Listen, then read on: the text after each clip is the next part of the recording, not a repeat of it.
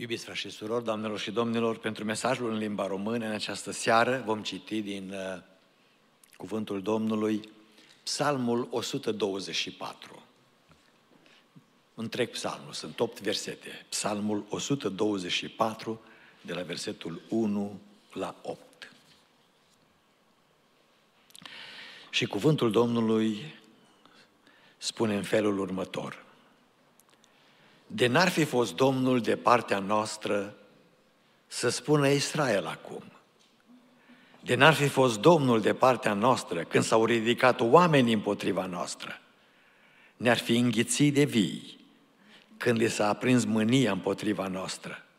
Ne-ar fi înnecat apele, ar fi trecut râurile peste sufletul nostru, ar fi trecut peste sufletul nostru valurile năprasnice.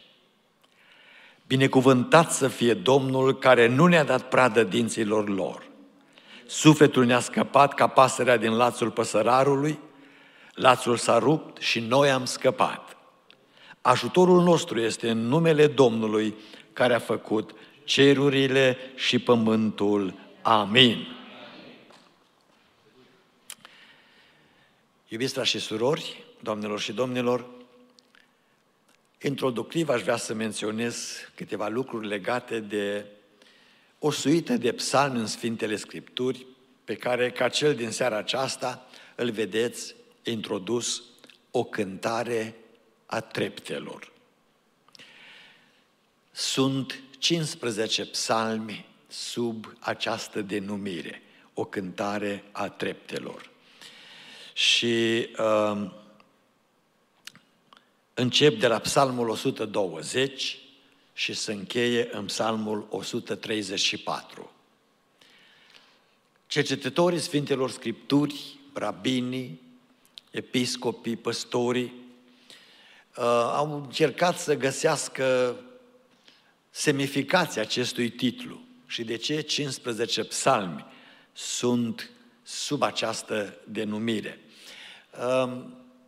Um, concluzia la care au ajuns este că acești 15 psalmi au fost compilați, adică adunați, colectați din tradiția uh, orală și scrisă iudaică de către împăratul Ezechia al regatului lui Iuda. Faptul că sunt 15, probabil, probabil că sunt uh, psalmi reprezentativi pentru cei 15 ani de viață cu care Ezechia a fost uh, binecuvântat după ce a fost vindecat de Domnul supranatural dintr-o boală terminală, care era pe moarte.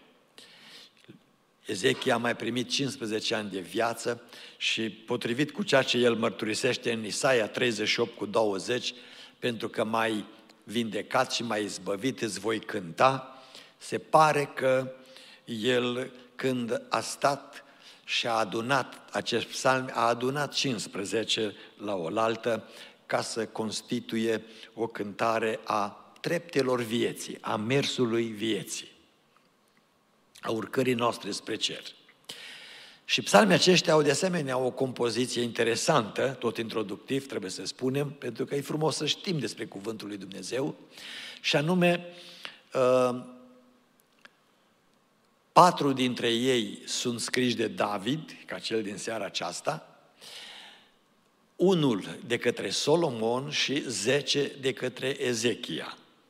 Psalmul lui Solomon, 127, este pus la mijloc și apoi de o parte sunt șapte, de cealaltă parte șapte, deci 14 cu, nu, 15.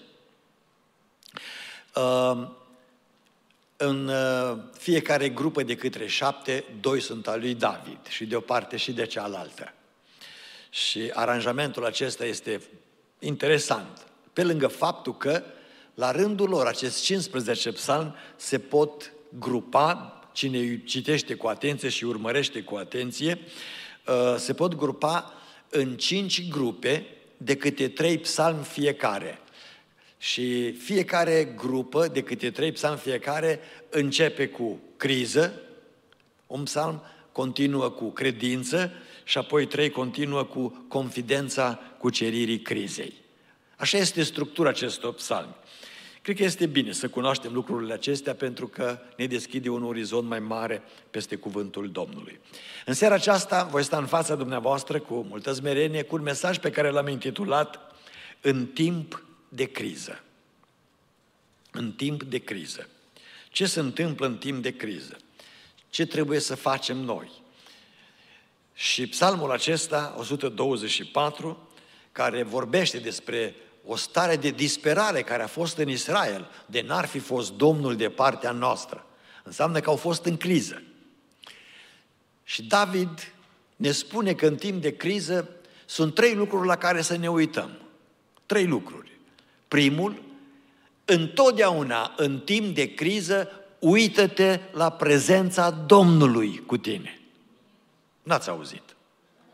Uită-te la prezența Domnului cu tine. Uitați cum spune aici, de n-ar fi fost Domnul de partea noastră.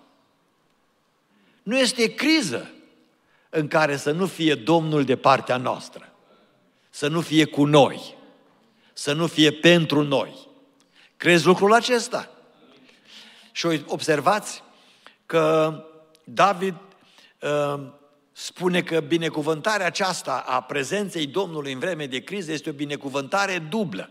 El de două ori spune în versetul 1, de n-ar fi fost Domnul de partea noastră și în versetul 2, de n-ar fi fost Domnul de partea noastră. Este dublă prezența lui Dumnezeu.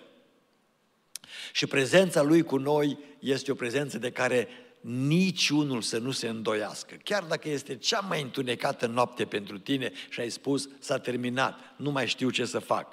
Uitați-vă în Deuteronom 11, cu 11 la 12 și veți vedea că Domnul spune că sunt cu tine. Uitați-vă în Matei 28 cu 20, este Isus care spune și iată că eu sunt cu voi cât timp? În toate zilele. Uitați-vă în număr 23 cu 19, unde uh, Balaam, inspirat de Duhul Domnului, rostește ceea ce n-ar fi vrut să rostească și spune Dumnezeu nu este un om căruia să-i pare rău ce a spus. Oare ce a promis nu va împlini? A promis că este cu noi și este cu noi. Glorie Lui! Și pericolul împotriva noastră este dublu. Nu numai prezența Domnului este dublă. Cel rău lovește și dacă vede că n-a reușit, încearcă din nou, așa cum se va spune în 2 Samuel 21 cu 15 la 22. Spune, filistenii s-au înșiruit din nou în linie de bătaie, după ce i-a bătut David. Și a trebuit să-i bată a doua oară ca să țină minte, încă o dată, așa, și să nu se mai uh, ridice împotriva lui. Deci, în timp de criză, primul lucru care să te ridice și să-ți întărească sufletul este să observi prezența lui Dumnezeu. Al doilea lucru pe care trebuie să îl observi, observă protecția lui Dumnezeu. Versetele 3 la 5. Ne-ar fi înghițit de vii oamenii când li s-a oprins mânia împotriva noastră. Ne-ar fi înnecat apele. Nu tot așa s-au ridicat și împotriva noastră? S-au ridicat împotriva mea? Împotriva vieții mele? Împotriva casei mele? Împotriva vieții tale? Împotriva casei tale? Dar protecția lui Dumnezeu este o realitate. Și mulțumim Domnului pentru aceasta. Uitați-vă, este o protecție dublă. Suntem protejați de distrugere, versetul 3. Ne-ar fi îngățit de vii când li s-a aprins mânia împotriva noastră. Distrugere fizică, distrugere spirituală, distrugerea credinței, distrugerea familiei, distrugerea speranței. Însă Domnul construiește și speranță, construiește mijloace de a ieși din criză și Dumnezeu luptă pentru noi. Ne-a protejat al doilea de robie. Ne-ar fi necat apele și ar fi trecut peste sufletele noastre. Apele în Biblie sunt simbolic pentru popoare pentru oameni mulți care vin împotriva ta. De exemplu, în timpul celui de-al doilea război mondial, regele Angliei din vremea aceea, împăratul George al VI-lea, tatăl reginei uh, cum a chemat-o? Care? Elizabeth, sorry, care a murit uh, recent. El a domnit între 1936 și 1952. A trimis trupe în Europa ca să ajute împotriva nazismului. Și avea 380.000 de trupe de militari uh, britanici în Dunkirk, în Franța, și de asemenea acolo în Dunkirk, care este pe malul uh, Mării uh, Mânecii, mai erau 140.000 de soldați francezi și polonezi.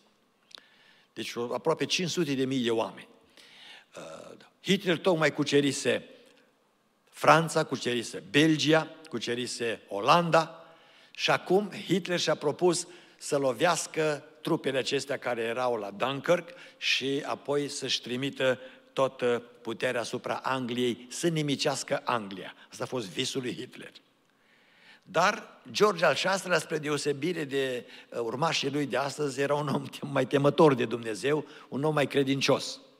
Și când a văzut ce, și a auzit ce se întâmplă cu Hitler și cucerirea Franței și că ei sunt următorii, în luna mai a anului 1940, 23 mai 1940, l-a chemat pe Churchill, care era prim-ministru și nu prea era un om credincios, era un agnostic, și a zis, chemăm națiunea engleză la post și rugăciune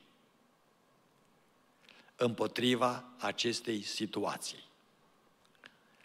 Și Churchill a zis, maestate, eu nu sunt atât de mult cu rugăciunea și cu Dumnezeu, dar dacă majestatea voastră spune, asta proclamăm. Au chemat o zi de post și rugăciune. Și culmea, s-au pus pe post și rugăciune și în ziua când Hitler trebuia să atace, a rămas aceasta o minune în istorie, și Hitler și-a pus toți generale în cap împotriva lui. Hitler, cum era el moody, morocănos, a dat ordin să nu se atace, să se mai aștepte câteva zile. Încă cel puțin trei zile. Și în alea trei zile s-a făcut ceață peste Franța, în partea în care era Hitler și era numai la 10 km de ei, de Dunkirk, putea să-i lovească și să-i nimicească 500 de mii de oameni. Iar peste Marea Mânecii un soare strălucitor și marea, care de obicei este agitată, Marea Mânecii, liniștită ca și în swimming pool. Uh, și toată armata engleză, 380 de mii plus cea franceză și poloneză, 140 de mii, au trecut peste, pe mare și s-au dus în Anglia, au fost salvați. Uh, regele a declarat, acesta este al doilea exodus în puterea lui Dumnezeu, după evrei. E mare Domnul. Și Domnul trebuiește văzut în protecția lui pe care o dă. Poate să-i închide și să-i domolească pe cei mai mari criminali, cum a fost Hitler. Și în sfârșit, al treilea lucru, în vreme de criză, pe lângă prezență și pe lângă protecție, observă preeminența divină, adică întâietatea divină. Nu cel rău are ultimul cuvânt, frați și surori. Nici cel rău, diavolul și nici oamenii răi, nu ei au ultimul cuvânt. Ultimul cuvânt este al lui Dumnezeu, întotdeauna. Uitați-vă cum spune versetul 6 și 7. Binecuvântat să fie Domnul care nu ne-a dat pradă dinților lor. Domnul are plan pentru tine și pentru mine, nu de câte ori ne cere cel rău din mâna Domnului ca să ne cearnă și să ne lovească, Dumnezeu îi permite. El nici nu poate să te lovească dacă nu are permisiune din partea lui Dumnezeu. Și Dumnezeu nu întotdeauna îl ascultă pe cel rău ca să ne lase pe mâna lui, pentru că El este un tată iubitor. Și ca tată iubitor găsește plăcere să ne protejeze. Și de aceea, pentru că face lucrul acesta, uh, Cuvântul Domnului ne învață să lăudăm pe Domnul. Ajutorul nostru este în numele Domnului. Trebuie proclamat lucrul acesta, care a făcut cerurile și pământul. Dacă a putut face cerurile și pământul, uh, câteva miliarde de stele și le poate controla, te poate apăra și pe tine. Nu poate apăra și pe mine. Crezi lucrul acesta?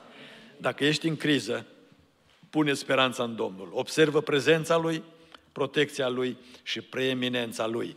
Și încrezându-te în El, vei putea să te ridici deasupra problemelor și să ai în gură o cântare de laudă vestind bunătatea Lui. Amin.